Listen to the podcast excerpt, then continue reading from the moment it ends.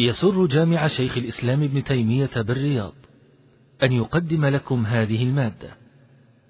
شرح بلوغ المرام لفضيلة الشيخ عبد المحسن ابن عبد الله الزامل. وذلك ضمن دروس الدورة العلمية المكثفة التاسعة لعام 1423 من الهجرة بجامع شيخ الإسلام ابن تيمية رحمه الله تعالى بسلطانه. نسأل الله تعالى أن ينفع بها المسلمين. والآن مع الشريط السادس. نعم. حديث جابر عبد الله رضي الله عنهما في النهي عن بيع الصبرة من الطعام لا يعلم مكينها بالكيل المسمى من التمر. الصبرة هي الطعام المجموع الكومة يعني كومة الطعام. يسمونها صبرة. من الصبر أو من الصبر صبر بعضها على بعض وصب بعضها على بعض فسميت صبرة. فلو كان عندنا صبرتان من طعام كوم الطعام وكوم الطعام.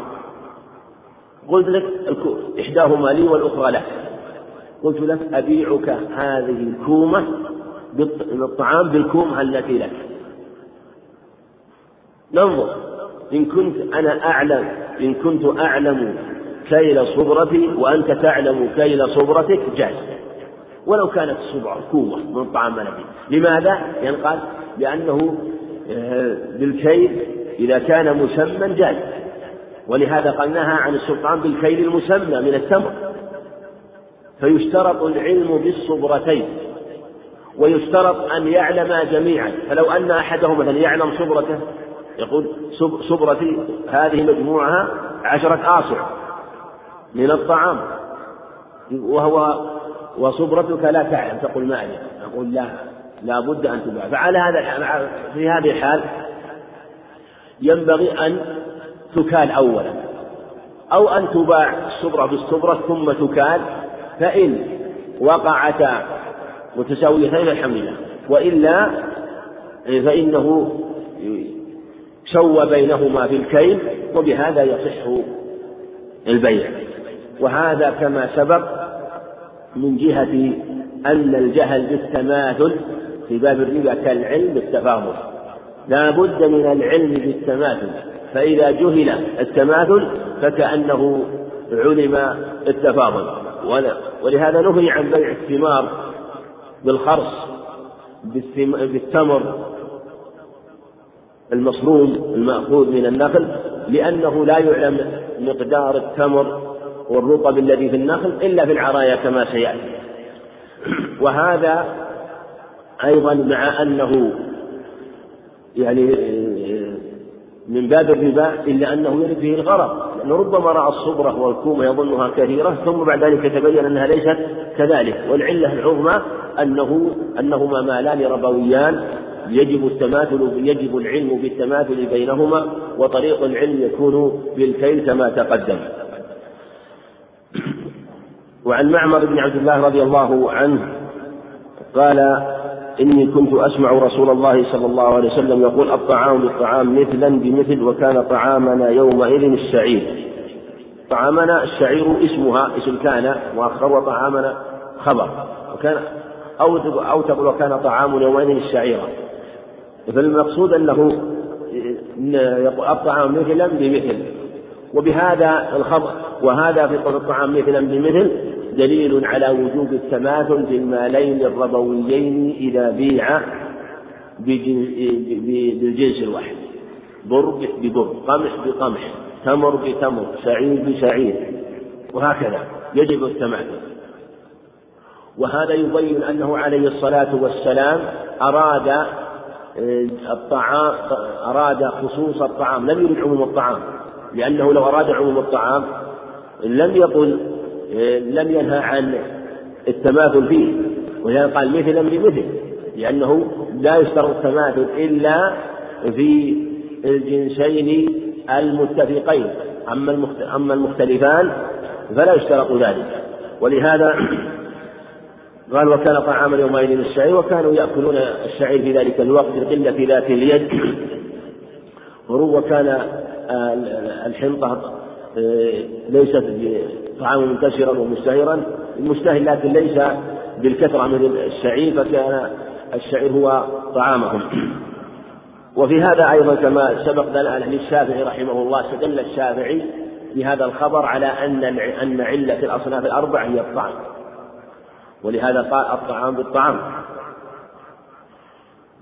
قال بهذا الخبر وقال إنه دليل على أن علة النهي عن الأصناف الأربعة هو الطعام واستبقى هذا. لكن الأظهر كما سبق أن لا بد من الكيل مع الطعام وعلى هذا يقيد ما جاء من الأخبار بذكر الطعام تكون مقيدة بالكيل لدلالة الأخبار الأخرى التي ذكرت فيها الأصناف وكلها مثيلة ودل على أنه مقصود. ومما يدل عليه أنه عليه الصلاة والسلام في حديث أبي هريرة وأبي سعيد الخدري السابق معنا قصة قصة بلال رضي الله عنه أنه أتى بتمر طيب من تمر خيبر فقال عليه أكل أكل تمر خيبر هكذا؟ قال لا يا رسول الله إن يبيع الصاع بالصاعين والصاعين بالثلاثة. قال لا تفعل. أوه عين الربا. ونهر الغدة. عين الربا. ثم قال بيع الجمع بالدراهم واشتر بالدراهم جنيبا والجنيب هو الطعام الطيب كما وقال عليه الصلاة والسلام وكذلك الميزان. ذكر الميزان في ضمن ذكره للتمر دل على ومع أنه في الحديث ذكر الصاع وهو معيار آه، التمر. فدل على أن الكيل مقصود في الطعام في الطعام وكذلك الميزان أيضا مقصود في الطعام وهكذا يقيد المكيل بالمطعوم والمطعوم يقيد بالمكيل كما تقدم ويكون كل مكيل مطعوما أو كل موزون مطعوما يجري فيه يكون من الأموال الربوية.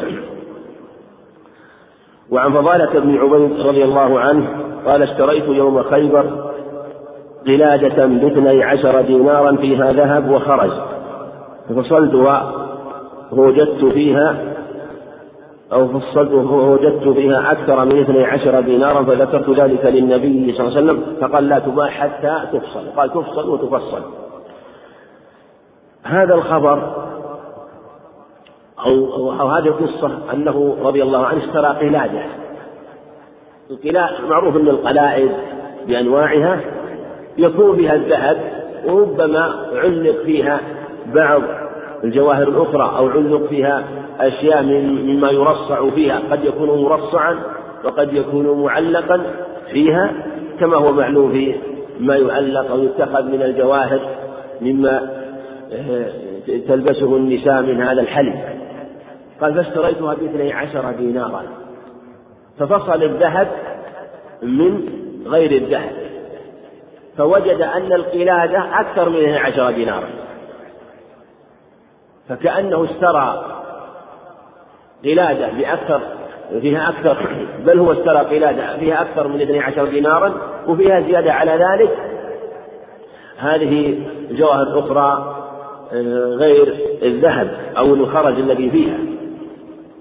فنهاه عليه الصلاة والسلام عن ذلك ونهاه عن شرائها ونهى البائع وقال عليه عليه الصلاة والسلام لا تباع حتى تفصل.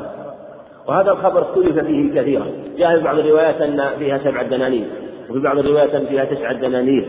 لكن المعتمد ما جاء في هذه الرواية أنه اثنا عشر دينارا والقصة والحديث ثابت. إنما وقع الاضطراب والاختلاف في مسألة آه، الدنانير كم عددها. في القلادة سبعة ولا تسعة وإلا اثنا عشر. وهذا لا يؤثر في أصل الحديث. وقد نبه الحافظ رحمه الله في في الفتح في حديث جابر بن عبد الله لما باع جمله من النبي عليه الصلاة والسلام وفي اشتراط حملان والخلاف في اشتراطه هل هو اشترطه مع بعد ذلك أو أن الرسول عليه الصلاة والسلام جاد عليه بذلك على خلاف لكن نفس القصة وأمس قصة الجمل وبيع الجمل هذه ثابتة ما إشكال إنما الخلاف في مسألة الشرط هذا وبعض الروايات اللي جاءت في هذا كذلك أيضا في هذا الخبر ثابت والقصة واضحة وصحيحة لكن الخلاف في مسألة الذهب هذا كم قدر؟ وهذا لا يؤثر على أصل القصة. وهذا الخبر استدل به جمع من العلم الإمام أحمد رحمه الله والشافعي على مسألة يسمونها مسألة مد عجوة. مسألة مد عجوة. ويقولون إنها لا تجوز. ما هي مسألة مد عجوة؟ قالوا هي أن يباع الربوي بمثله ومعهما أو مع ربوي بالربوي يباع ربوي بربوي ومعهما أو مع أحدهما من غير مثله. أن يباع ربوي بربوي مال يجري فيه الربا بمال يجري فيه الربا. ومعهما جميعا مال آخر. سواء كان ربويا أو غير ربوي. مثال مثلا صاع بر كما يقولون مع درهم أو صاع بر وريال مثلا. تقول بعتك صاع بر وريال بصاع بر وريال. هذا صاع بر أملكه أنا مع ريال. قلت لك أشتري به صاع بر وريال منك. هذا منظر داخل تحت القاعدة وهو بيع الربوي. بالربوي ومعهما جميعا. ومعهما أو مع أحدهما مال آخر. في هذه الحالة قالوا لا يجوز أن تبيع الربوي بالربوي ومعهما أو مع أحدهما غيره. سواء الذي معه من الربا أو ليس منه فالشرط أن يكون المال الربوي في الطرفين. المال الذي يباع فيه ربا والمال الذي يشترى فيه ربا. بر في مقابله بر أو مثلا بر بدرهم لكن مع البر ريال ومع الدرهم درهم آخر. أو مثلا باع بر اشتريت مثلا كتابا قلت هذا كتاب وعشرة ريالات بكتاب وعشرة ريالات. الآن لو نظرنا في الطرفين طرف البائع معه باع مال الربو وهو عشرة ريالات والمشتري باع مال الربو وهو عشر ريالات. الشرط تم الآن. الشرط تم. لو ما مع لو ما فيه مال آخر عشرة ريال وعشرة ريال انتهى الأمر. تماثل متماثلان متق... وتماثل المالان وقبض المال. أنا قبضت العشرة وقبض العشرة. أنت ما في شيء هذا. لكن إذا جعلت مع العشرة أنا هل كأس هذا؟ مثلا هل كأس هذا؟ في هذه الحالة دخل في مسألة عجوة لا يشترط يعني في المال الذي مع المال الربوي أن يكون ربويا. قالوا والدليل عليه أن في هذه القصة أنه اشترى قلادة وهي القلادة من ذهب ومعها خرز والخرز ليس من ذهب باثني عشر دينار. والدينار والدنانير من ذهب. هذا مال ربوي وهذا مال ربوي. فالشرط أن يجعل مع أحدهما مال آخر. فإذا جعل مع أحد الطرفين مال آخر سواء كان هذا المال ما من أموال الربا مثل صاع بر مع مثلا مع ريال. والطرف الآخر فيه مال الربا هذا شرط. أو صاع بر وكتاب. في هذه الحالة يدخل في مسألة مدعجوة لكن لو أنه مثلا صاع بر ودرهم بكتاب. جاء الجانب أحد الجانبين فيه ماذا مال ربوي ومعه من غير ومعه مال آخر. والجانب الآخر كتاب ما ربوي ولا غير ربوي؟ الكتاب غير ربوي. لا يكال ولا يوزن ولا يطعم ليس ربوي. إذا الجانب الآخر إذا إن كان فيه مال فينظر. إن كان من أموال ربوية دخل تحت القاعدة. إن كان ليس من الأموال الربوية فليس داخلا في القاعدة. ولو كان أحد الجانبين البائع والمشتري أضاف إلى المال الربوي مال آخر مثل اشترى بعشرة ريالات وكتاب كتاب. قال والله أنا بشتري منك مثلا نسخة عند بشتري نسخة من فتح الباري مطبوعة بمئة ريال بنسخة من فتح الباري نسخة فتح الباري مثلا مصورة مع مئة ريال بنسخة من فتح الباري طبعة مميزة مثلا وجيدة نقول هذا لا بأس. لماذا؟ لأنه اشترى آه، مثلا بمئة ريال والمال وكتاب اشترى بها مالا ماذا؟ ليس ربوي لكن لو جعلت مع فتح الباري في الجانب الآخر مئة ريال دخل في القاعدة ولا ما دخل؟ دخل. دخل في القاعدة لأنه في هذه الحالة صار في جانب البائع مال ربوي وفي جانب المشتري مال ربوي. هذه هي مسألة مد عجوة والمد والعجوة هي تمر من تمر المدينة. وضرب عليها المثال من جهة أنهم قالوا هو أن يباع مد عجوة ودرهم بمد عجوة ودرهم أو مد عجوة ودرهم بدرهمين أو مد عجوة ودرهم بمدين. سواء المقصود مثل بما شئت سواء بما شئت إذا كان الجانب الآخر فيه مال ربوي اجعل معه ما شئت. مال ربوي آخر أو مال آخر غير ربوي. فلا بد أن يشتمل الطرفان أو أن يوجد في الطرفان مال من أموال الربا ثم يضاف إليه مال آخر. فهذا شيء. واستدلوا والذين من استدلوا بحديث فضالة رضي الله عنه وقالوا إنه صريح فيه. وذهب تقي الدين ابن الإسلام تيمية رحمه الله واحدى الروايتين عن أحمد رحمه الله ومذهب ابي حنيفه إلى جواز هذه الصورة. وهو بيع المال الربوي بالربوي ومعهما أو مع أحدهما مال آخر. قالوا وحديث فضالة لا دلالة فيه. قالوا صحيح أنه الدنانير مال ربوي والقلادة مال ربوي ومعها خرج. مال مال آخر وهو الخرج صحيح لكن قال الرسول عليه الصلاة والسلام نهاه لأنه تبين أن القلادة فيها أكثر من اثني عشر دينار. وعلى هذا ظهر الربا صراحة لأنه إذا كان قلادة فيها أكثر من اثني عشر ومعها خرج.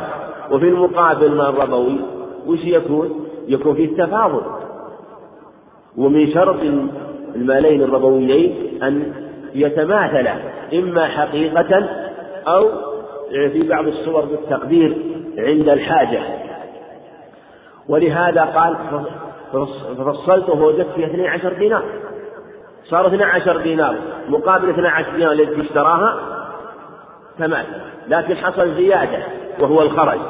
وعلى هذا ما حصل تماثل بين المالين الربويين لأن هذا الخرج لما زاد أخرجهما عن التماثل وعلى هذا يقال إذا. إذا كان إذا كان المالان متقاربين مثل إذا مثل مد عجوة ودرهم بمد عجوة ودرهم مد بر وريال ومد بر وريال. في هذه الحالة نقول إنه يجوز في هذه الحالة يجوز على اختيار آه، تقي الدين رحمه الله من جهة أن المد يقابل المد والدرهم يقابل الدرهم وإن كان التقدير على سبيل الظن لأن هذا المد يجوز أن يكون أغلى من هذا المد لأن البر يختلف. ولهذا قال بعضهم إذا كان المد هذا من زرع واحد والمد الثاني من نفس الزرع ومع هذا ريال وهذا ريال فإنه يكاد يقطع بالتمام. لكن لو كان هذا المد من من قمح جيد وهذا المد من قمح آخر فقالوا لا يجوز. والأمر في مثل هذا مثل ما آه، سبق وهو أنه إذا بيع هذا المال ربوي ومعه غيره بمال ربوي آخر مع مال ربوي آخر فإنه يجوز إلا أن يتخذ حيلة. يتخذ حيلة على الربا. مثل إنسان يبيع عشرة آلاف ريال وكتاب بخمسة عشر ألف ريال. قلنا لماذا؟ قال أنا أبيع. أبى أبيع عشرة آلاف ريال وكتاب يسوى عشرة عشرة ريالات بخمسة عشر ألف ريال. قل هذا حيلة على الربا. لأن في الحقيقة يعلم أن الكتاب في مثل هذه الحالة مقصود بتبرير الربا. كأنه باعه كأنه في الحقيقة أسلفه كأنه في الظاهر بيع وإلا بالحقيقة باع مال الربا بجنسه, بجنسه مع مع مع زيادة. لكن لو كان مثلا عشرة آلاف يعني عشرة آلاف ومعها ما يعادل خمسة آلاف وفي الجانب الآخر خمسة عشر ألف ريال نجعل عشرة مقابل عشرة ومثلا عشرة آلاف ريال وجهاز من الأجهزة يساوي خمسة آلاف ويقاربها. ما هو ما في حيلة ما في حيلة في هذه الحالة. لا بأس. لا بأس أن يبيعه على ذلك. نجعل عشرة مقابل عشرة والباقي كأننا بعنا هذا الجهاز مقابل الخمسة وتتقابل العشرة والعشرة. وعلى هذا بقية الأمثلة تكون في هذا الباب. فإذا لم يكن حيلة فلا بأس. ومن ذلك مثلا أن يشترى السيف يعني ومن صور ذلك بيع بعض الأسلحة المحلات بالذهب إذا كان الذهب تابع لأجل الزينة بالدراهم.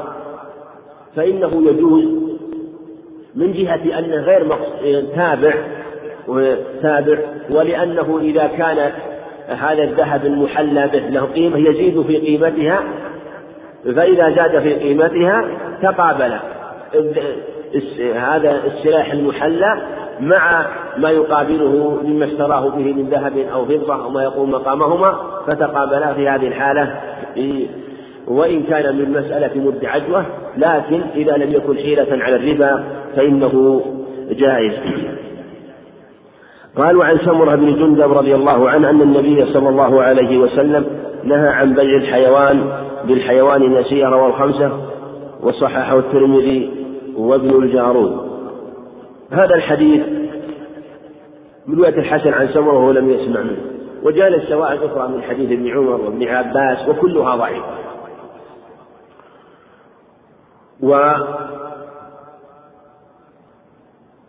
احتج بهذا الخبر من قال إنه لا يجوز بيع الحيوان بالحيوان نسيئة. مثل تبيع مثلا البقرة ببقرة إلى شهر. أو البعير بالبعير إلى شهر أو الشاة بالشاة إلى شهر. نهى عن بيع الحيوان بالحيوان نسيئة وفي لفظ الآخر نهى عن بيع الحيوان. يعني يعني على سبيل أن يكون هذا مسلم حاضر ولا كدين. وذهب آخرون إلى الجواز. ومن منع قال هذا فيه دلالة على أن مال الربا لا يقتصر على هذه الأصناف بل يجري حتى في مثل هذه الأشياء. حتى قال بعضهم إن الربا علته الجنسية مطلقا. كل جنس مماثل لجنس يجري فيه الربا. فعنده مثلا الكأس ما يباع بالكأس نسعا. الجهاز ما يباع بالجهاز نسعا. الغنم لا تباع بالغنم نسعا. قالوا العلة الجنسية وهذا قول ابن سيرين لكن هذا قول باطل. والصواب صحة المعاملات وسلامتها والربا إنما جاء في أشياء خاصة ولهذا آه، قيده العلماء وذكروا علة له على اختلاف على اختلاف في التعليل كما سبق. لكن ما جاء النهي عنه فإنه يكون خاصا فيه. فذهب بعض العلم إلى أنه لا يجوز أن يباع الحيوان بالحيوان نسيئة. لهذا الخبر. وذهب آخرون إلى أنه يجوز وضعفوا الأخبار. وقال آخرون إن قول الحيوان بالحيوان نسيئة المراد به أن يكون نسيئة من الجانبين. مثل أن أقول أقول لك بعني جملا في ذمتي إلى شهر. بجمل في ذمتك إلى شهر. جمل صفة كذا وسنه كذا والذي أشتريه منك على هذا الصفة والذي تبيع على نفسه وكلاهما مؤخر.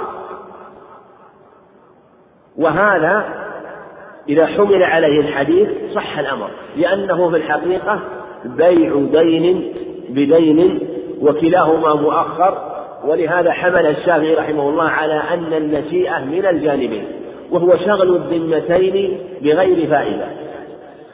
أما إذا كان أحدهما حاضرا فلا بأس. والصواب أن الأخبار في هذا الباب ضعيفة ولا تصح وأنه يجوز بيع الحيوان بالحيوان نسيئة لكن يكون أحدهما مقدم والآخر مؤخر لا بأس بذلك ويكون موصوف مضبوط لا بأس بذلك. وإن تفاضل على الصحيح. وإذا ثبت في الخبر كما سيأتي ولو أن المصنف رحمه الله ذكر في ذكر هنا لكان أحسن في حديث عبد الله بن عمر. كما سيأتي لأنه عليه الصلاة والسلام أمر أن يجهز إبل الجيش فأمره أن يجهزه من من الإبل فنفذت إبل الصدقة فأمر أن يشتري البعير بالبعيرين إلى أجل. وهذا الخبر أصح كما سيأتي ثم الأصل الصحة والسلامة. فعلى هذا يجوز أن يباع البعير بالبعيرين والشاة بالشاتين والثلاث مطلقا. هذا هو واختار الإمام القيم رحمه الله أنه إذا اجتمع النشيئة والفضل حرم وإن وجد أحدهما جاز. يقول لو بعت قال بعتك جمل بجمل. هذا جمل حاضر بجمل إلى شهر يجوز. شاة بشاة يجوز لكن جمل بجملين لا يجوز لأنه اجتمع النشيئة مع الفضل. فقال رحمه الله إنه يحرم إذا كان مع النشيئة فيه زيادة فلا يجوز. والأظهر هو الجواز كما هو نص حديث عبد الله بن عمرو رضي الله عنهما وأنه يجوز بيع الحيوان بالحيوان نسيئة ويجوز أيضا مع الزيادة. وعلى هذا يجوز بيع بيع ما سوى ذلك من الأموال. كل ما سوى المكيل والموزون فإنه يجوز بيعه. كالثياب والأغنام وأنواع آه، ما يكون آه، من الأطعمة التي غير مكيلة أو موزونة من أنواع الأطعمة المعلبة. آه، فهذه كلها يجوز أن يباع بعضها ببعض. وإن كان يجوز بعضها بعضا لأنها ليست من الأموال الربوية. ليست من الأموال الربوية. فيجوز مثلا أن يباع الثوب بالثوبين وبالثلاثة لكن يكون أحدهما حاضرا ولا يكون نسأا لأنه حتى يخرج من صورة بيع الدين بالدين بأن يجب في ذمته كذا وكل يجب في ذمة الشيء الآخر. وهو غير حاضر وتشتغل الذمتان بلا فائدة ولا مصلحة. فعلى هذا ما سوى هذه الأشياء فإنه لا يجري فيه الربا كما هو ظاهر الأخبار من جهة أنه نص على أنواع وأجرى فيها الربا عليه الصلاة والسلام وألحق بها ما أشبه بها ما أشبهها وما سواها بالعلة وعن ابن عمر رضي الله عنهما قال سمعت رسول الله صلى الله عليه وسلم يقول إذا تبايعتم بالعينة وأخذتم أذناب البقر ورضيتم بالزرع وتركتم الجهاد سلط الله عليكم ذلا لا ينزل حتى ترجعوا إلى دينكم رواه أبو داود من رواية نافع عنه وفي إسناده مقال ولأحمد نحو من رواية عطاء ورجال ثقات وصححه ابن قطان حديث عمر حديث صحيح وله عدة طرق له ثلاثة طرق عن ابن عمر وفيه النهي عن بيع العينة. والعينة الصواب أنها محرمة وقول جماهير أهل العلم. وهي مأخوذة من العين. وهي الدراهم. وهي لها صور عدة لكن من صورتها المشهورة هو أن تبيع سيارة على إنسان بمئة ألف ريال مؤجلة. فإذا أخذها وقبضها باعها عليك بثمانين حالة. فرجعت عليك السيارة وثبت لك في ذمته مئة ألف مؤجلة بثمانين ألف حالة. وهذا هو عين الربا. إذا تبايع على ذلك. أما إذا لم يحصل احتيال مثل إنسان باع سيارته على إنسان مؤجلة بمئة ألف ريال إلى سنتين ثم جاء هذا وعرضها للبيع بدون أن يحصل اتفاق. وهذا احتاج إلى سيارة فخرج إلى الحراج وخرج إلى المعارض يريد يشتري السيارة فوجد هذه السيارة معروضة للبيع فإذا هي سيارته نقول لا بأس أن يشتريها لأنه انتفى محذور الربا والقصود في العقود معتبرة وإنما الأعمال بالنيات. وانظر إلى القرض. الآن القرض أن تقرض إنسان عشرة آلاف ريال إلى سنة ترجو وجه الله. والإحسان إلى أخيه. كان من أعظم القربات. لكن لو بعته عشرة آلاف بعشرة آلاف ريال نسيئة مؤجل عشرة آلاف بعشرة آلاف كان ربا محرم بإجماع أهل العلم. ما الفارق؟ هو النية. أنت إن نويت إرفاق أخيك كان مال قرض حسن وإن باعه إياه وليس ربما باع المال بالمال على سبيل المعاوضة. فيكون ربا محرم. كذلك أيضا إذا اشترى سيارة, سيارة ولم يكن بينهم موافقة ولا اتفاق على ذلك فلا بأس. ولهذا تجد الفرق واضح مبين بين إنسان يريد أن يتعامل بالربا ويجعل السيارة مثلا أو الأرض أو القماش أو الطعام حيلة على تأويل الربا. فهو يعلم والحاضرون يعلمون والله يعلم قبل ذلك أنه ما يريدان بذلك الربا.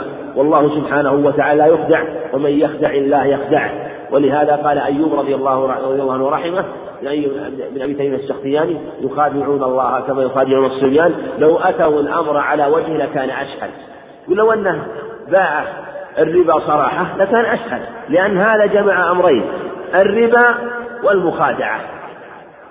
يخادعون بإظهار عقد محرم ويجعلون هذه السيارة أو هذا الطعام حيلة كما قال ابن عباس دراهم بدراهم بينهما حريرة ومثل هذا لا يكون إلا من الخدع والحيل المحرمة المشابهة لحيل اليهود عليهم لعائن الله المتتابع إلى يوم القيامة حيث احتالوا على الصيد المحرم بحيلة باطلة وكان جزاهم مسخهم الله قردة وخنازير عياذا بالله من ذلك. فالمقصود أن العينة محرمة وحديث ابن عمر صريح في هذا.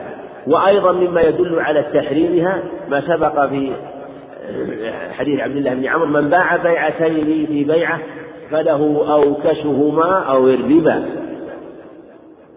يعني له الأنقص والأقل إما أن يأخذ الأنقص أو يقع في الربا. في هذه الصورة هو يبيع سيارة بمئة ويشتريها باعها بمئة واشتراها بثمانين حالة ليس له إلا الثمانين وإلا وقع في الربا. وأيضا يدل عليه على تحريم الربا على تفسير ابن القيم وجمع من العلم أنه عليه الصلاة والسلام نهى عن شرطين في بيع والشرطان في البيع الصحيح أنهما المراد بالشرط العقد لأن الشرط يطلق على العقد فالشرطان المراد المراد العقدان اللذان يكونان في البيع وهذا يكون في صورة العينة وهو بيع مؤجل وبيع حال ويقصد منه الربا.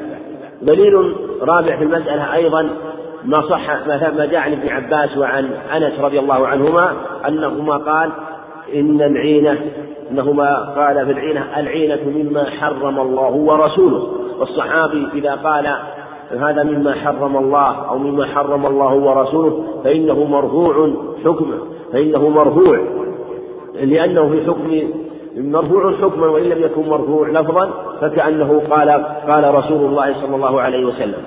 وأيضا مما يدل على تحريمه أن الوسائل إلى المحرمات محرمة والذرائع إلى المحرمات محرمة.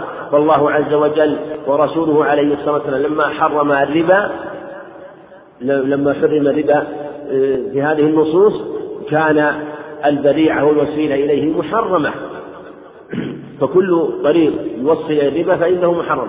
فمن أتى وأراد أن يستبيح الربا بأدنى الحيل فإنه يشابه اليهود كما جاء في الحديث واستحلوا الربا بأدنى الحيل. وهذا واضح ولهذا كما قال على القيم رحمه الله أن المتعاقدين على عقد العينة يعلمون والحاضرون يعلمون.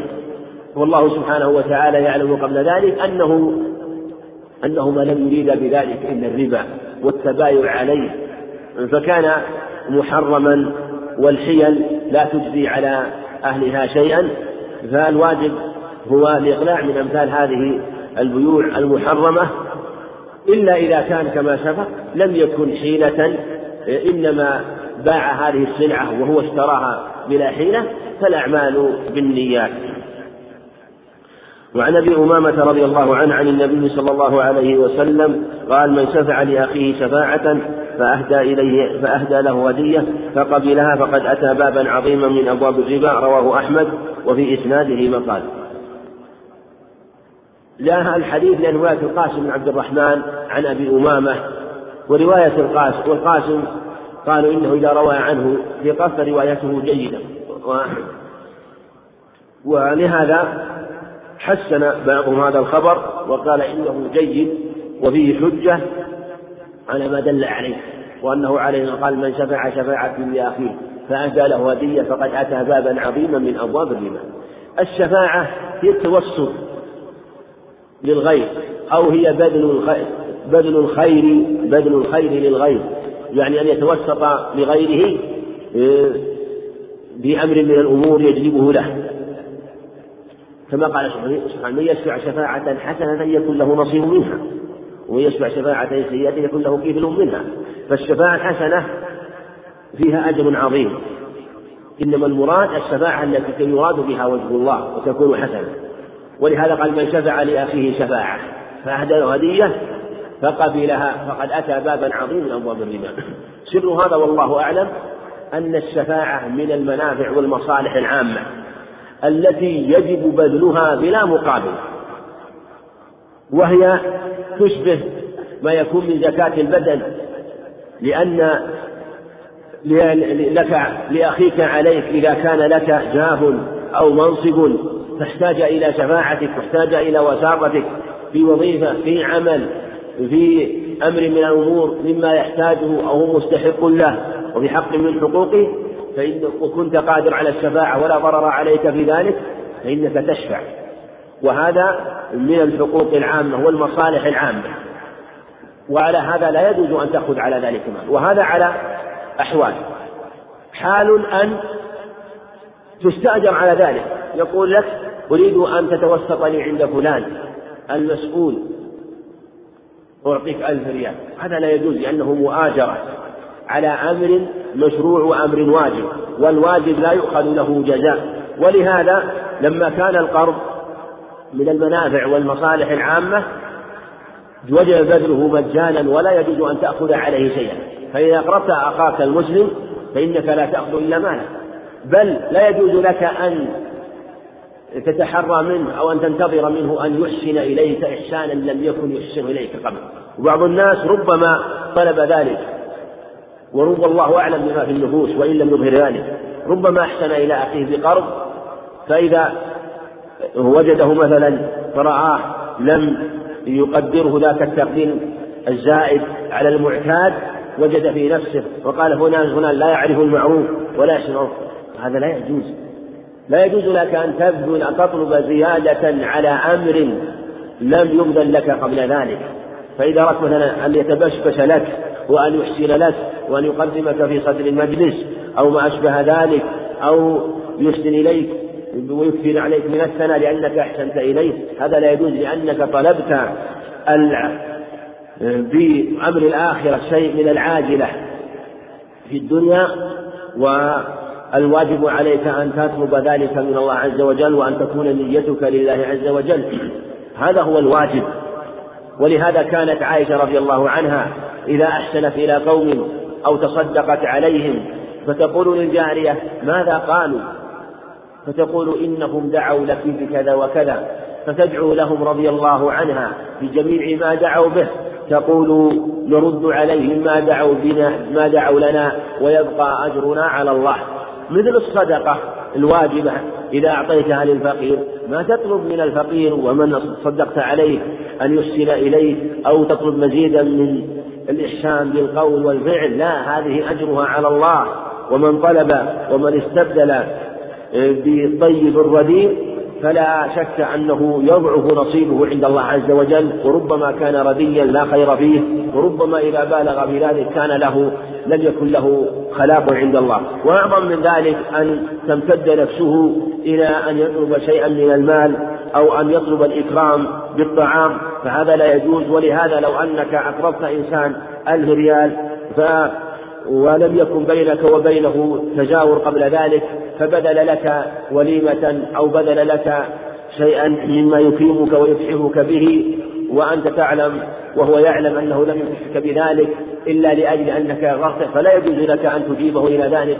ولو أجبته إلى هذه الوليمة مثلا فإن عليك أن تسقطها من المال الذي أعطيته إياه. كما قال ابن عباس في رجل آه، أسلف رجلا عشرين درهما فلم يزل يهدي له سمكا أو هدى له سمكة فقال له بما تقومها؟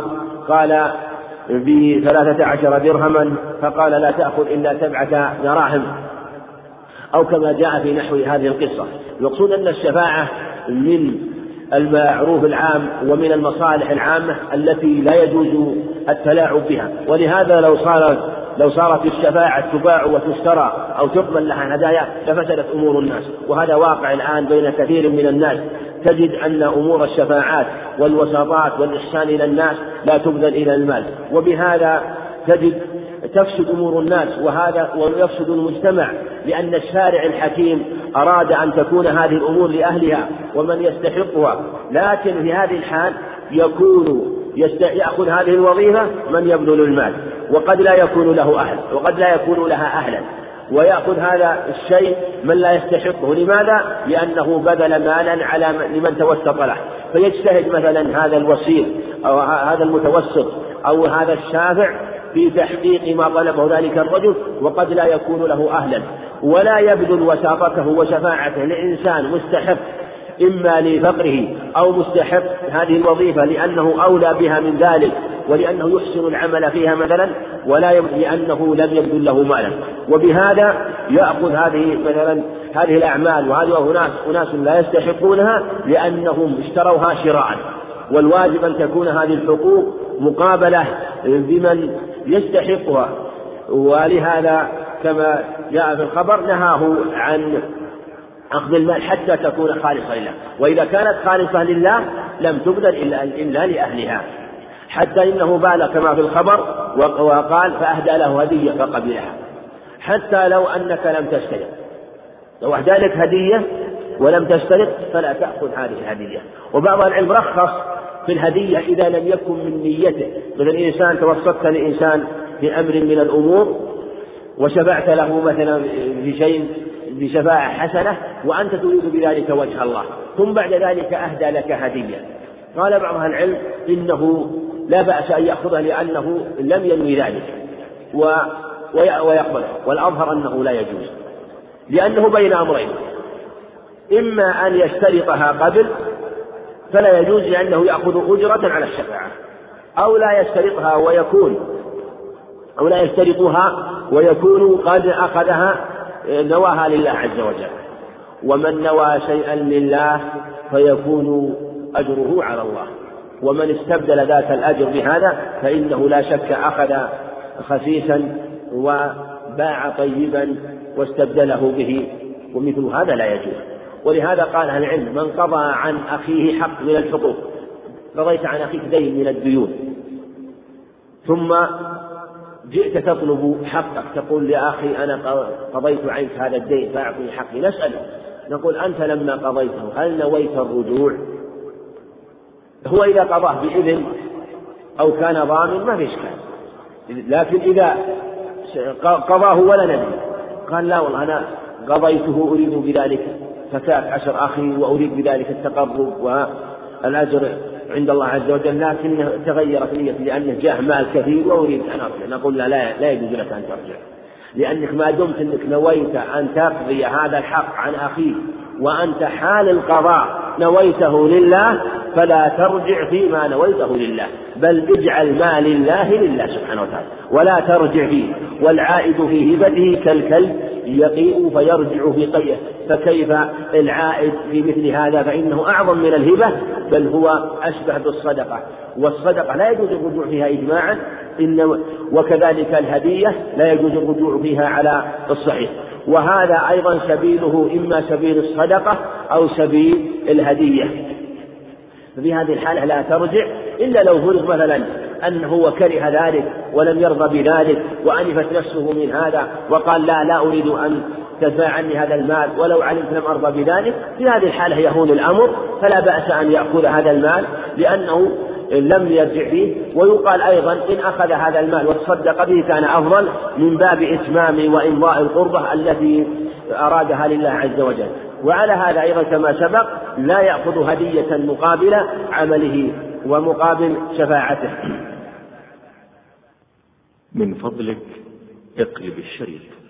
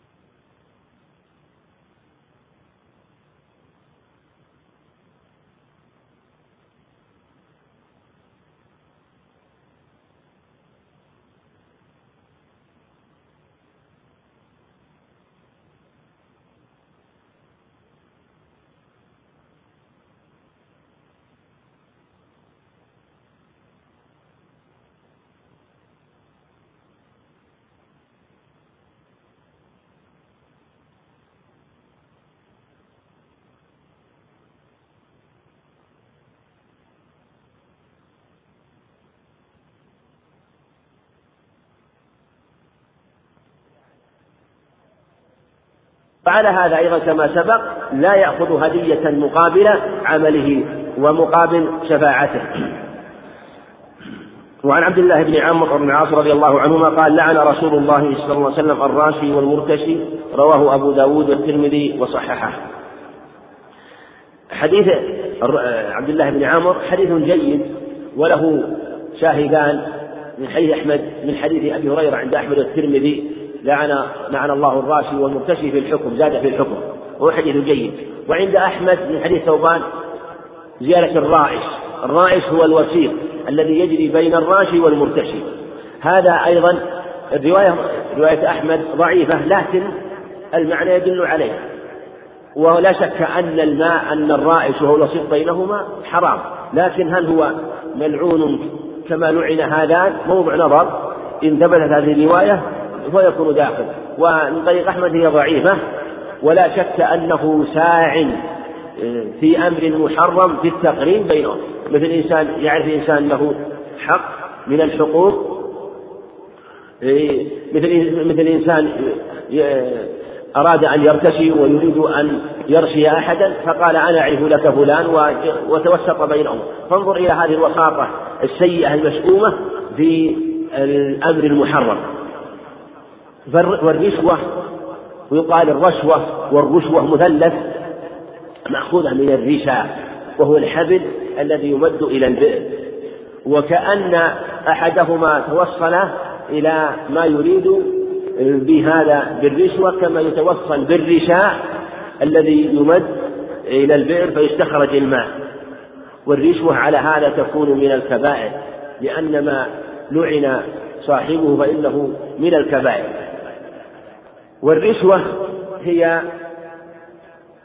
بذل المال في إحقاق باطل أو إبطال حق أو طلب المال لإحقاق باطل أو طلب حق. هذه هي الرشوة. إذا و فإذا طلب فإذا طلبت الرشوة لهذا فهي رشوة. وإن كانت بغير طلب بغير طلب فهي هدية. مثل يهدي هدية لعامل من العمال أو موظف من الموظفين. يهدي له هدية فإنه يكون رشوة إلا إذا كان كما سيأتي بينهما التهادي قبل ذلك فلا بأس أن يستمر على ما هو عليه. فالرشوة حرام مطلقا. لكن ذهب بعض العلم وهم جمهور العلماء إلى أن من كان له حق من الحقوق. ولم يستطع أن يستنقذه ومنعه مثلا آه، من هو عنده من صاحب ولاية أو وظيفة أو عمل من الأعمال وله حق من مال أو وظيفة ومنع ظلما من حقه. في هذه الحالة هل يحرم بذل المال؟ وأراد أن يستخرج حقه من عند هذا الموظف لكنه رفض والعياذ بالله حتى يعطيه شيئا من المال. هو مستحق له. ذهب جمهور العلماء إلى أنه لا بأس أن يدفع مالا لهذا ويستخرج حقه لأنه استنقاذ ما وجب له من حق أو وظيفة وجبت أو وظيفة وظيفة مستحق لها ومع ذلك لم يمكن منها وهو محتاج إليها أو مضطر إليها وأبى أن يعطيه إلا بشيء من المال وهذا على الصحيح لا بأس به خاصة مع كثرة الظلم وانتشار الفساد والشر ومنع أصحاب الحقوق من حقوقهم. فقد يبقى الرجل متحسر وممنوع من حقه مظلوم مهروم ولا يجد من ينتصر له لكثرة آه، من يقع في هذه الأمور المحرمة فلا يجد إلا آه، من يمنع حقه إلا بشيء من المال. نقول إذا كان هذا الأمر كما ذكر وكما وصف بلا مبالغة وحق من حقوقه الواجبة له أو حق من حقوقه آه، التي هو مستحق لها ومحتاج إليها ولم يبذل له إلا بمال فالصح أنه لا بأس أن يدفعه ويكون حراما على الآخر جائز في حق الدافع. ولهذا ثبت عنه عليه الصلاة والسلام في مسند أحمد بإسناد صحيح من حديث أبي سعيد الخدري أنه عليه الصلاة والسلام آه، قال إني أعطيت فلانا أو قال عمر رضي الله عنه يا رسول الله إن فلانا أعطيته دينارا. فهو يثني ويقول كذا وكذا يعني إنه يثني عليك يا رسول الله قال عليه الصلاة والسلام لكن فلانا أعطيته مئة فما دونها فلم يقل ذلك. ثم قالوا يا رسول على ما تعطيهم؟ يعني إذا كانوا على مثل على ما تعطيهم؟ قال يأبون إلا أن يسألوني ويأبى الله لي ثم قال والله إني لأعطي أحدهم العطية. فيذهب يتأبطها نارا. فقالوا على ما تعطيهم يا رسول الله؟ لماذا تعطيهم؟ يعني يستفسرون قال يأبون إلا أن يسألوني ويأبى الله لي البخل صلوات الله وسلامه عليه. يقول إن هذا الرجل وأمثاله ممن أعطيته مال آه، يؤذي أولا ومع ذلك لا يحمد أخيه. فهو ابتدأ بإيذاء وانتهى بجفاء وعدم حمد وشكر لمن أعطاه. ولا شك أن هذا من سوء خلق أخلق بهذا أن يكون ممن غمز بإيمانه. فقال عليه الصلاة والسلام ما قال؟ أنه يعطيه المال ومع ذلك قال يتأبطها نارا. وهذا يدل على أن أخذه لهذا المال حرام. ومع ذلك تخلص عليه الصلاة والسلام من أذيته بأن أعطاه المال حتى يريد أن يفتك منه. ولهذا لو أن إنسان بعض الناس حينما من من يسألون المال ويطلبونه يأتي ويلح. وقد يغلب على ظنك أنه كاذب أو يتبين من القرائن أنه آه، ليس بصادق. لا. ومع ذلك يلح ويؤذي. يؤذي ويسأل. وربما إذا أعطيته شيء من المال قال وش هذا؟ هذا آه، لم أتعود أن آخذ هذا. فهو يأخذ مالا حراما ومع ذلك يكون جافيا في قوله. فلا بأس أن تعطيه هذا المال وإن كان حراما عليه لأنك تدفع شره وتدفع أذية. مثل إنسان مؤذي بلسانه أو شاعر يحجو الناس أو إنسان بلي بقوله في المجالس أو يذكر إنسان فأراد أن يقطع لسانه قال تعال يا أخي أريد أن تكف عني لسانك. وهذا هذا ألف ريال عشرة كف لسانك يجوز ذلك أن تقطع لسانه بشيء من وإن كان حراما عليك لأنك بذلك آه، تقطع شره. كذلك مثل ما قال عليه الصلاة والسلام يذهب يتأبطها نارا ويكون حراما عليه وهكذا أيضا من يدفع المال على سبيل آه، أن يستخرج حقه وأن يستنقل حقه ويكون حراما على الآخذ جائز للدافع. وهذا ذكر جمع العلم قول جماهير العلم والواجب أن يحذر هذا ما أمكن هذا الواجب. لكن إذا لم يتمكن مع كثرة السح والفساد لم يتمكن إلا بذلك جاز له هذا. أو يقول لا أعطيك حقك حتى تعطيني نصفا نصفا أو ربع أو ما أشبه ذلك. كل هذا مع عدم القدرة جائز ولله الحمد. وعن النبي وعن وعنه أن النبي صلى الله عليه وسلم أمره أن يجهز جيشا فنزلت الإبل فأمره أن يأخذ على قلائد الصدقة. قال فكنت آخذ البعير بالبعير إلى إبل الصدقة. رواه الحاكم والبيهقي ورجاله ثقات. حديث وعن عنه عن عبد الله بن عمرو. هذا مثل ما سبق في حديث سمرة بيت الحسن عن سمرة بأنه يجوز أن يبيع الإبل البعير بالبعيرين. والمصنف رحمه الله آه، لم يذكر الحديث قد رواه أحمد وأبو داود والمصنف آه، عزاه إلى الحاكم البيهقي رواية أبي داود ضعيفة رواية مسلم بن جبير وهو مجهول وكذلك عمرو بن حريث الزبيدي وهو مجهول. لكن وكذلك رواية الحاكم من هذا الطريق. أما رواية البيهقي فهي رواية جيدة رواية لا بأس بها فلهذا هي عمدة في هذا الباب آه، كما تقدم. وعن ابن عمر رضي الله عنهما قال نهى رسول الله صلى الله عليه وسلم عن المزابنة أن يبيع ثمر حائطه إن كان نخلا بتمر كيلا وإن كان كرما أن يبيع بزبيب كيلا وإن كان وإن كان كرما أن يبيع بزبيب كيلا وإن كان زرعا يبيع بكيل طعام ونهى عن ذلك كله متفق عليه. وهذا والمزابنة سبقت وسبق بيانها وهي من الزبن وهي الدفع وهو بيع التمر بالتمر أو بيع الزبيب بالعنب أو بيع الحب اليابس بالحب في سنابله كله لا يجوز والعلة كما سبق هو عدم العلم بالتماثل لأن هذا في الزرع أو في ثمرة وهذا وهذا في رؤوس النخل وهذا في في شجرة العنب آه، لا يجوز أخذه لأنه لا يعلم إلا بالخرص ولا يجوز الخرص إلا في العرايا كما سيأتي وعن سعد بن أبي وقاص رضي الله عنه قال سمعت رسول الله صلى الله عليه وسلم يسأل عن اشتراء الرطب بالتمر فقال أينقص الرطب إذا يبس؟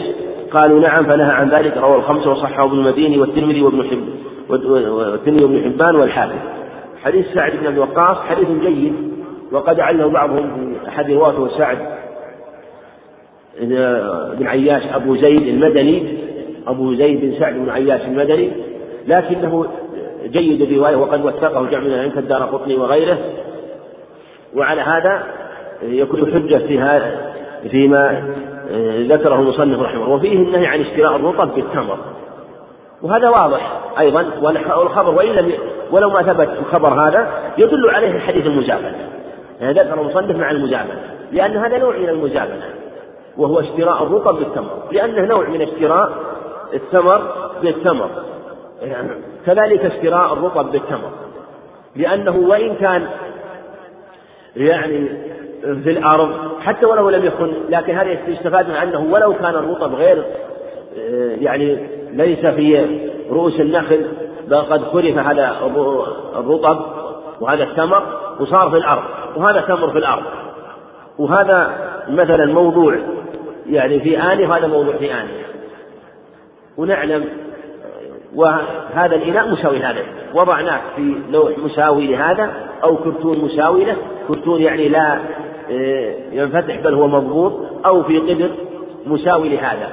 وهذا مساوي لهذا هل يجوز أن نبيع هذا بهذا؟ وإن كان في الظاهر يعني هذا يستفاد من زيادة أنه إذا كان حتى ولو لم يكن في رؤوس النخل لا يجوز أن يباع التمر بالتمر. والعلة كما قال أينقص الرطب إلى يبس؟ هذا معلوم ينقص لكنه عليه السلام أراد بذلك الانتباه واستعلام المسألة وفهم المسألة. قالوا نعم قال فلا إذا لأن هذا التمر التمر هو التمر اليابس الذي قد انتهى نشابه ما عاد ذهبت رطوبته صار تمر يابس. مثل ما التمر يعني الحوي الذي يبقى وذهبت رطوبته. سواء كان يابس أو لين المقصود أنه ذهبت رطوبته يعني. والرطب الذي لا زال ينشف شيئا بشيئا فلا يجوز أن يباع التمر بالرطاب لأن لأنه لما لو لأن لو أخذت هذا التمر مثلا الذي في قدر. ورطب أو تمر مثلا في صاع مقدار صاع. ورطب مقدار صاع. صاعان متساويان. الآن. لكنه في ثاني الحال. هل يتساويان؟ لا يتساوي.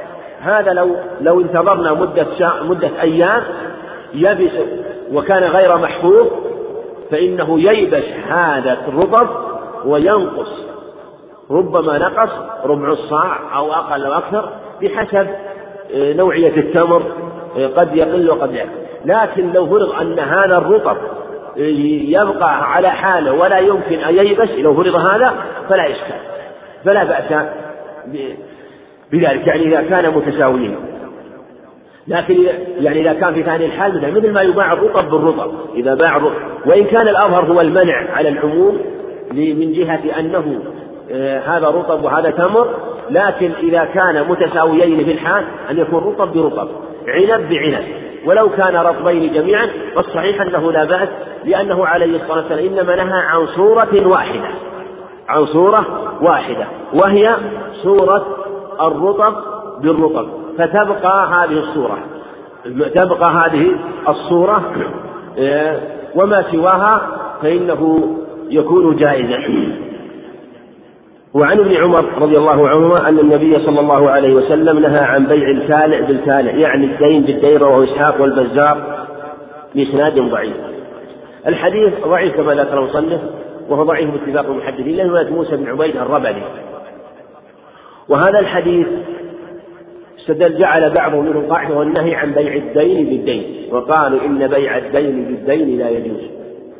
واستدرك بعض العلم على هذا وقالوا إن المنهي عنه إن هذا الخبر لا يصح ولا يثبت.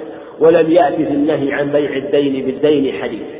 إنما جاء عن الكالئ بالكالئ كما في هذا الخبر إن مع أنه لا يمكن. والكالئ هو المؤخر. فالنهي عن بيع الدين بالدين. وهو أن يكون مؤخرا أن يكون مؤخرا. هذا هو الذي نهي عنه. أما ما سواه فلا.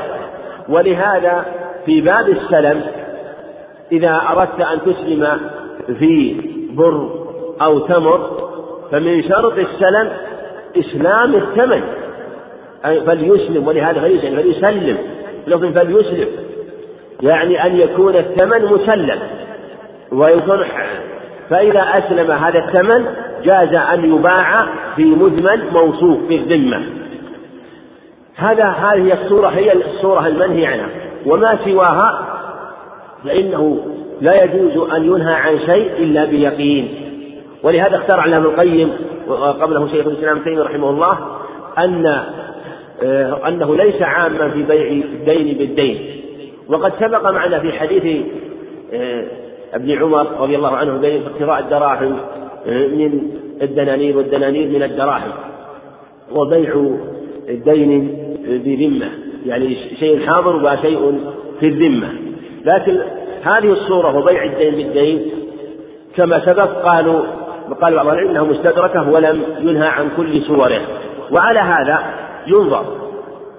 وعلى هذا جوز لعله ابن القيم رحمه الله بيع الدين في الذمة. وقال إنه لا محذور في النهي عنه. مثاله مثلا أن يكون لك في ذمة إنسان مئة صاع بر أحله. وبعته إياها. قلت أبيعك الذي في ذمتك بألف ريال. بألف ريال. جاز أن تبيعه إياه. الذي في ذمتك. لأنه في هذه الحال وهل يدخل في النهي عن بيع ما لم يقبض؟ قالوا لا يدخل في النهي لأنه باعه على من اشتراه عليه والمحذور أن يربح فيه فإذا بعته في ذمته بعته مثلا لك, في ذمته مئة صاع ثم لما حل الأجل قلت أبيعك الذي في ذمتك. بألف ريال. لكن يشترط أن يكون ما بعته به ليس زائدا عن ثمن المثل فنسأل عن مئة الصاع في السوق. كم تساوي؟ قالوا تساوي مئة الصاع تساوي مثلا ألف ريال. نقول تشتريها بألف ريال ولا تربح في ما لم تضمن. لأنك لو بعتها بأكثر من ألف ريال لربحت في من؟ لأن هذا المال لا زال في ذمة الدائع المدين ومضمون عليه فأنت لا تربح فيه. مثل ما نهى عليه الصلاة والسلام في حديث عمر قال لا بأس أن تأخذها بسعر يومها ما لم تفترقا وبينكما شيء. هذا هو المحذور وهو المنهي عنه ومما جوز رحمه الله أيضا جعل رأس جعل مال الدين رأس مال سلف. لو كان لك على إنسان مثلا ألف ريال تطلب فحل الأجل فقلت له أنت الآن في ذمتك ألف ريال. فاجعل هل هل ألف ريال في ذمتك؟ جعلتها دين سلم في ذمتك بمئة صاع من بر أو بعشرة ثياب.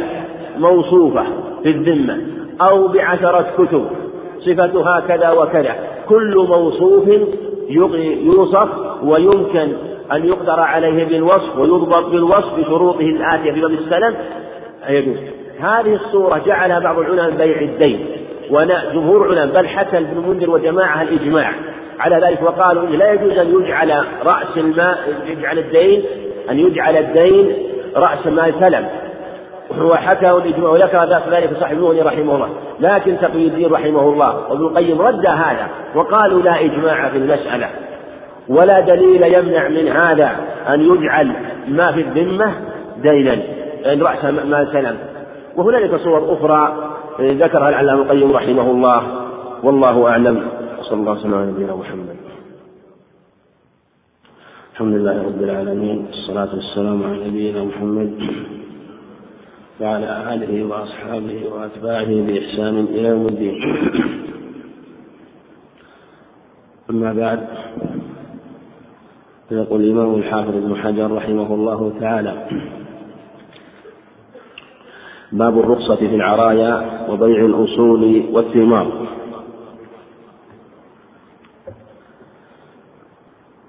هذا الباب كما ذكر المصنف رحمه الله كالاستثناء أو بعض مسائله كالاستثناء الناصر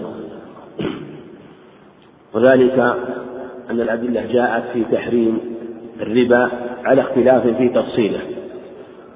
ثم قد تكون الحاجة إلى نوع من الأنواع فيأتي الشارع الحكيم في فيرى المصلحة العامة أو الحاجة إلى هذا الشيء فيستثنيه بالدليل السابق أو المقارن أو اللاحق مما حرم. فقد يكون التحريم سابقا ويأتي الاستثناء مما حرم بعد ذلك. وقد يكون الاستثناء سابقا ثم يأتي التحريم عام فيكون ما سبق مستثنى وقد يكون مقارنا له. ومن ذلك هذه المسألة وهي مسألة العرايا. وهي مستثناة من أبواب الربا كما أن الشارع الحكيم حرم الذهب على الرجال وحرم الذهب والحرير واستثنى من الحرير مواضع يسيرة استثناه في بعض المواضع للتداوي مثلا كما في حديث عبد الرحمن عوف. كما في الحديث أنه أرخص فيه لحكة بهما. وكذلك استثنى أربع أصابع فما دون في باب اللباس وأشياء من هذا القبيل. قال رحمه الله عن زيد بن ثابت رضي الله تعالى عنه أن رسول الله صلى الله عليه وسلم رخص في العرايا أن تباع بخرصها كيدا متفق عليه. ولمسلم رخص في العرية يأخذها أهل البيت بخرصها تمرا يأكلونها رطبا. حديث زيد بن ثابت رضي الله عنه متفق عليه في أنه عليه الصلاة والسلام رخص في العرايا يأكلها أهلها رطبا. رخص في العرايا أن تباع بخرصها كيلا العرايا جمع عرية مثل هدايا جمع هدية. وهي النخلات التي تستثنى أو النخلات التي تباع بخرصها تمرا. من التمر الذي في الأرض. سميت عرايا لأنها عريت أو أعريت من بقية النخل. معنى جردت واتخذت حكما خاصا. وذلك أن الأصل في المزابنة كما تقدم أنه أنها لا تجوز وأنها من الربا لكن لما أفرد حكم هذه النخلات من باب المزابنة فأنها أعريت وجردت من الحكم وأخذت حكما خاصا. وقيل إن العرايا كانت ما يعطيه صاحب النخل عارية لإنسان محتاج يعطيه يقول لك لك ثمر النخلة هذه أو أو لك ثمر هاتين النخلتين. ثم بعد ذلك يتضرر صاحب النخل بالنخل بدخوله عليه فيشتريها صاحب النخل صاحب النخل بتمر عنده. وقيل في تعريفها غير ذلك لكن على جميع التعريف هذه الصفة مستثناة. وذلك أنه كما سبق أن هنا لا يجوز خرص الرطب بالتمر. لا يجوز أن يباع التمر بخرصه رطبا. يعني يجب التساوي والخرص ليس فيه معرفة بالتساوي. وإذا جهل التساوي والتماثل في باب الربا فإنه كالتفاضل كالعلم بالتفاضل. وذلك أنه نهى أن يباع التمر بالتمر إلا مثلا بمثل سواء بسواء يباع التمر بالتمر ولا يباع التمر بالرطب لأن الرطب كما هو معلوم ييبس وتذهب نداوته ورطوبته فيخف فيخف وزنه. فإذا بعت التمر اليابس الذي لا رطوبة فيه بالتمر بالرطب الذي في رؤوس النخل أو بالرطب الذي ليس في رؤوس النخل قد صرم فإنه لا يجوز هذا هو الأصل ما يجوز أن يباع إلا أن الشارع الحكيم استثنى مسألة العرايا. والعرايا اختلف العلماء في كثير من شروطها. ذكر بعضهم شروطا بعضهم ذكر خمسة وبعضهم ذكر أكثر من هذا. والعلماء يجتهدون في مثل هذا بحسب النظر في النصوص. بحسب النظر في النصوص و وما سواه وربما زاد بعضهم شرطا وربما نقص شرطا. لكن هناك شرطان متفق عليهما من حيث الجمهور ودلت النصوص على شرطيته وما سوى ذلك من الشروط فإنه لا ليس هنالك دليل صريح واضح من المسألة. هذان الشرطان الشرط الأول متفق هو ألا تزيد على خمسة أوسق. ألا تزيد على خمسة أوسق العرايا.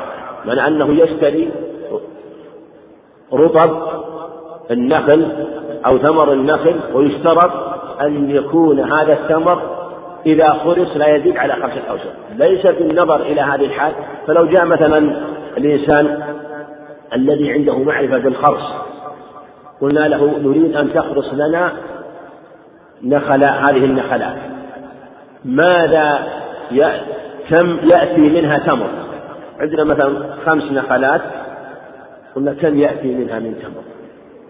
قال هذه النخلات الخمس يأتي منها أربعة أوسق الوسق ست ونصاعات يعني أنها طيب قلنا كم هي الآن الوسق قال هي الآن خمسة أوسق لأنها رطب والرطب يكون يكون حجمه أكبر لكن إذا يبس هذا الرطب صار أربعة أوسق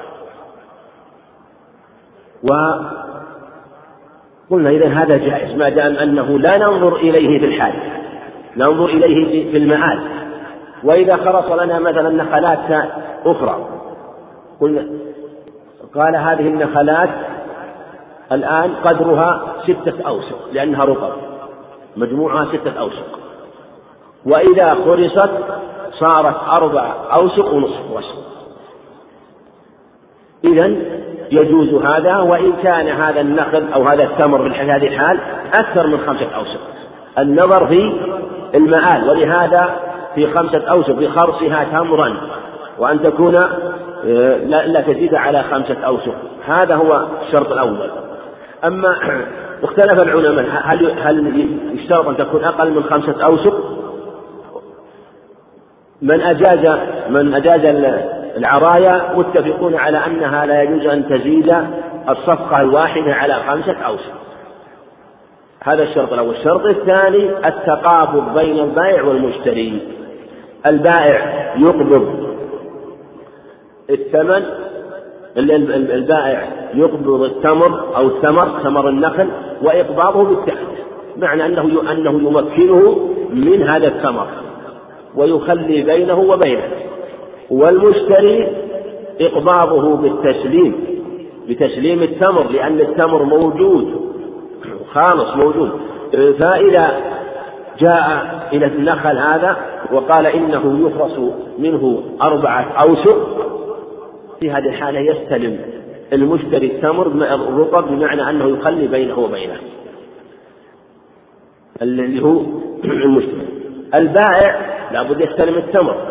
طيب التمر نقول استلام التمر إما أن يكون التمر موجود معهم وأن يحضره عند عند النخلات ويستلم تمره بالفعل. يكون مستأنف أو يكون معه في البستان وعند النخلات فيستلم البائع التمر. أو أن يذهبا جميعا إلى الموضع أو المكان الذي فيه التمر فيسلمه إياه.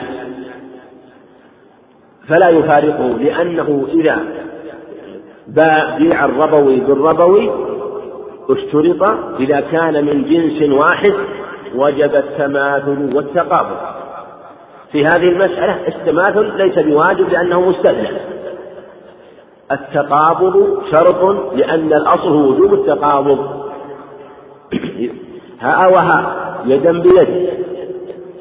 فلهذا وجب أن أن يقبضه إياه ويذهب إياه. فإذا لو كان التمر مثلا مو موجود عند عند النخل لا بأس.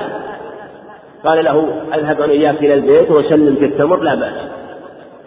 فهذا هذان الشرطان اتفق عليهما في من اتفق عليهم العلماء المجيزون لها للأدلة هذا وما سوى ذلك موضوع خلاف.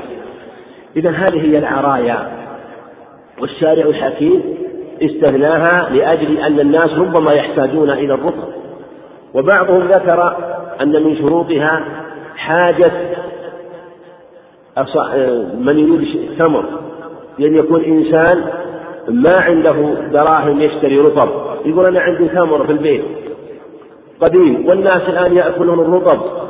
وأريد أن أتفكه معه في أكل الرطب. وأنا عندي ما عندي دراهم. فالشارع الحكيم أجاز له ذلك. نقول لا بأس أنك تشتري بهذا التمر رطب وإن كان هذا تمر وهذا رطب. مثل ما سبق. فاشترط بعضهم أن يكون ال ال الذي يشتري الرطب محتاج. وبعضهم رد هذا وقالوا إن المجوز له والحاجة إلى التفكه سواء كان فقيرا أو غير فقير لو كان عنده تمر وعنده دراهم. لا بأس أن يشتري به هذا التمر ولو كان واجدا للدراهم لأنه ربما احتاج إلى التفكه بالرطب مع الناس وعنده تمر يزيد على حاجته. فلا بأس. بعموم الأدلة في هذا الباب ولم يأتي دليل باشتراط أن لا يكون عنده نقد يشتري به. وما ورد في حديث محمود بن زيد ثابت أنه ذكر أناسا من الأنصار ذكروا حاجة لهم وأنه لا نقد بأيديهم. هذا الخبر أولا في ثبوت نظر. الأمر الثاني أنه ذكر حالة خاصة لأناس لا يجدون نقدا وعندهم تمر. والرسول عليه الصلاة والسلام بين هذه الرخصة وليس هذا شرطا فيها. أيضا من مما من مسائلها أنه هل يشترط أن يكون الرطب في رؤوس النخل؟ لو أن إنسان عنده رطب موجود قد خرفه أو اشتراه عنده في بيته. وإنسان عنده تمر. وقال أريد أن أشتري منك هذا الرطب بهذا التمر. على القاعدة السابقة في أن يخرص هذا الرطب كم يساوي ويشتري فيما خمسة أو سقف أقل. ذهب بعضهم إلى من الشروط إلى أنه اشترط أن يكون الرطب في رؤوس النخل. وقالوا إنه إذا كان على رؤوس النخل يحصل التفكه به. أما إذا أخذ من النخل فإنه في الغالب قد لا يستفاد منها الفائدة التامة. فلهذا لا يرخص له وتقدر الرخصة بقدرها وهي وهو أنه أن يكون على رأس النخل وقيل إنه ليس بشرط لأن المقصود هو الحاجة إلى التفكه بالتمر بالرطب بثمر هذا النخل. وما دام أنه يجد رطب فلا بأس. وقد يجد تمرا ولا يجد مثلا صاحب الرطب صاحب النخل الذي يخرس له لكن يجد إنسان عنده شيء من الرطب المقذوف المأخوذ فيريد أن أن يشتري به أن يشتريه بتمر وهذا أظهر من جهة أن أن الرخصة عامة إنما ذكرت في رؤوس النخل لأن الغالب أنه يكون في أول أمر في رؤوس النخل وقد يقطف ولا يكون يؤخذ ويخرق ولا يكون في رؤوس النخل. وهنالك مسائل أخرى. في في هذا وهو أنه هل أيضا هل يجوز أن يخرص الرطب بالرطب؟ أو أن يكون خرص التمر بالرطب؟ حسب. الأدلة جاءت بذكر التمر مع الرطب. فلو أن إنسان مثلا كان عنده رطب من نوع من التمر عنده رطب ومثلا عنده رطب من نخل السلج مثلا يقول أنا أريد رطب برحي ما عندي من هذا الرطب. فهل يشتري بهذا الرطب اللي هو نوع السلج من الرطب البرحي من جهة أنه يقول إنه يحتاج إلى هذا ورغبته في هذا النوع أكثر من رغبته في هذا النوع؟ كثير من قال إنه اشترط أن يكون أن تكون حاجته أن يكون عنده أن يكون الموجود عنده التمر. ويكون مشتاق ويأخذ مكان رطب. ما إذا كان عنده رطب فلا حاجة له لأنه يتفكه كما يتفكه الناس وعند هذا النوع كونه يحتاج تكون تفكه إلى النوع الثاني هذا ليس بذاك الأمر المقصود جدا بل هو نوع من التنوع في شهوته لهذه الفاكهة من التمر من نوع وهو وهذا يغني عن هذا وهذا يشد الحديث. وقيل إنه لا بأس أن يخرص الرطب بالرطب. يخرص الرطب بالرطب سواء كان الرطب على رؤوس النخل أو كان في الأرض. فلو أن صاحب بستان عنده رطب من نوع صاحب البستان الثاني عنده رطب من نوع آخر. فقال أريد أن تخرص لي رطبك بالرطب الذي عندي وأنا أتفكه بالنوع الذي عندك وأنت تتفكه بالنوع الذي عندي. ذهب بعض العلماء أنه لا بأس بمعنى أنه يخرص ويقال هذا الرطب من هذا النوع إذا يبس صار أربعة أوسط. وذاك النوع إذا يبس كان أربعة أوسط يستويان.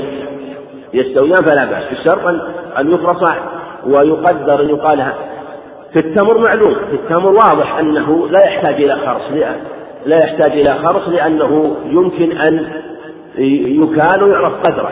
لكن الرطب مع الرطب يخرص الجميع. أما الرطب مع التمر فالخرص للرطب.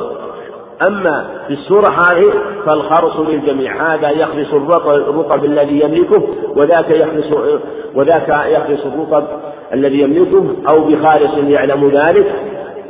ثم يتبايعان. وهذه الصورة جازها بعض العلماء من جهة أن المقصود هو عموم الحاجة إلى التفكه فلهذا إذا كان أجيز لمن يريد أن يتفكه بالتمر تفكه مثلا بالرطب محل التمر كذلك يتفكه بنوع محل نوع. هذه مسائله أيضا لو كان المحتاج لو كان الحاجة لصاحب النخل لو قال صاحب النخل يريد تمر وصاحب التمر قد لا يريد الرطب.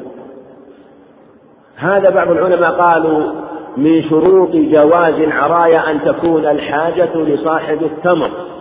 أما صاحب الرطب فلا. فلو أن صاحب الرطب مثلا قال قد يكون مثلا لكثرة الرطب عنده مل مل هذا الرطب فأراد التمر. وأن يأكل وأن ينوع وأن يكون بعض أكله من التمر مكان الرطب. فجاء إنسان قال أنا عندي رطب تمر قديم. فنظر بعض العلم وقالوا إنه إذا جاز لحاجة إذا كان يجوز أن يشتري بالتمر الرطب بالتمر الرطب والرطب للتفكر فلا أن يجوز أن يشتري بالرطب التمر من باب أولى لأن التمر للاقتيات والرطب للتفكه فقد يكون محتاج للتمر لأجل أن يقتات وأن يلقيه عنده فيكون من باب أولى أن يجوز لصاحب النخل أو لمن عنده رطب أن يشتري به تمرا من جهة النظر إلى المعنى الذي رخصت فيه العرايا وهو عموم الحاجة والحاجة إلى التمر أبلغ لأنه يقتات ولأنه يبقى مدة طويلة.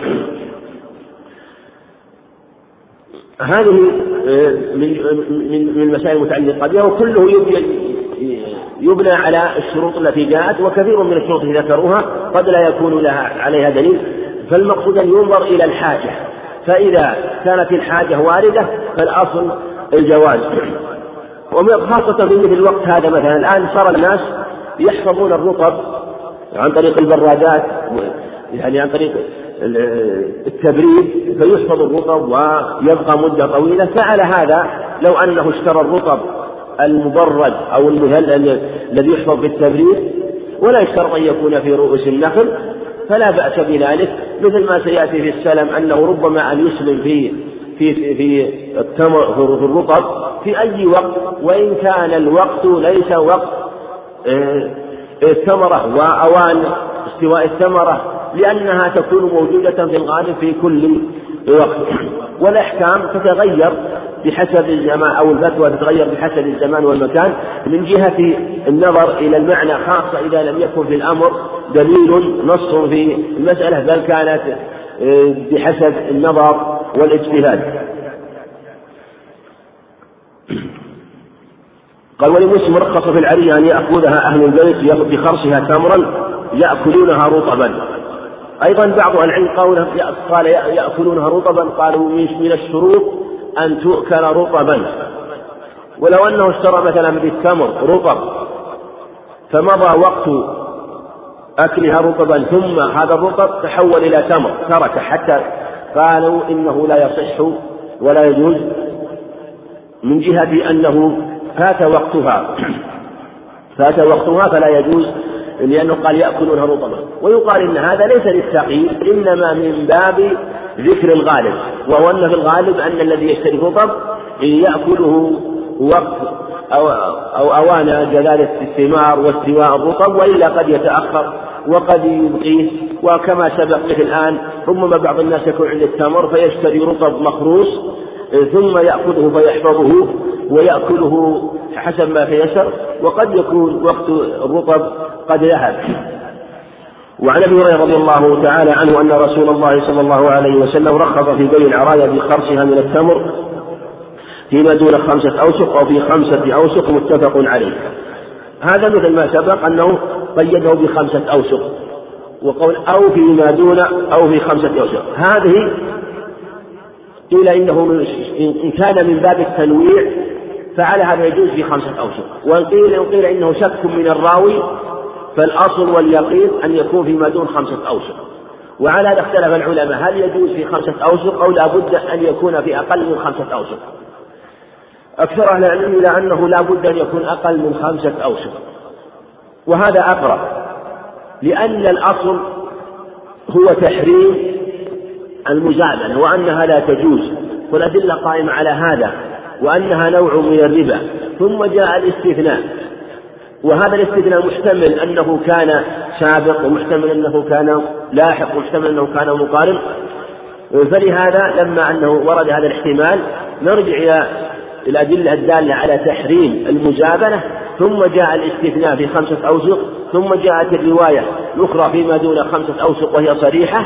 فعلى هذا لا بد أن ينقص عن خمسة أوسق ولو بشيء يسير. والوسط ستون صاعا. فعلى هذا خمسة أوسق ثلاثمائة صاع وعن ابن عمر رضي الله تعالى عنهما قال نهى رسول الله صلى الله عليه وسلم عن بيع الثمار حتى يبدو صلاحها. نهى البائع والمبتاع متفق عليه. وفي رواية وكان إذا سئل عن صلاحها قال حتى تذهب عاهتها. وفي هذا خبر متفق عليه النهي عن بيع الثمار حتى يبدو صلاحها. نهى البائع وهو الذي يبيعها والمبتاع هو الذي يشتريها. وذلك أن الثمار إذا بيعت قبل وقت صلاحها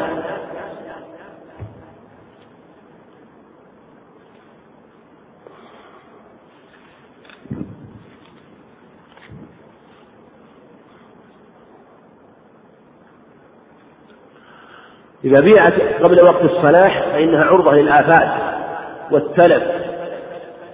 فالشارع الحكيم سد هذا الباب وحرم بيعها قبل وقت وقت قبل وقت صلاح هذا في بيع الثمار وهذا يشمل جميع أنواع الثمار.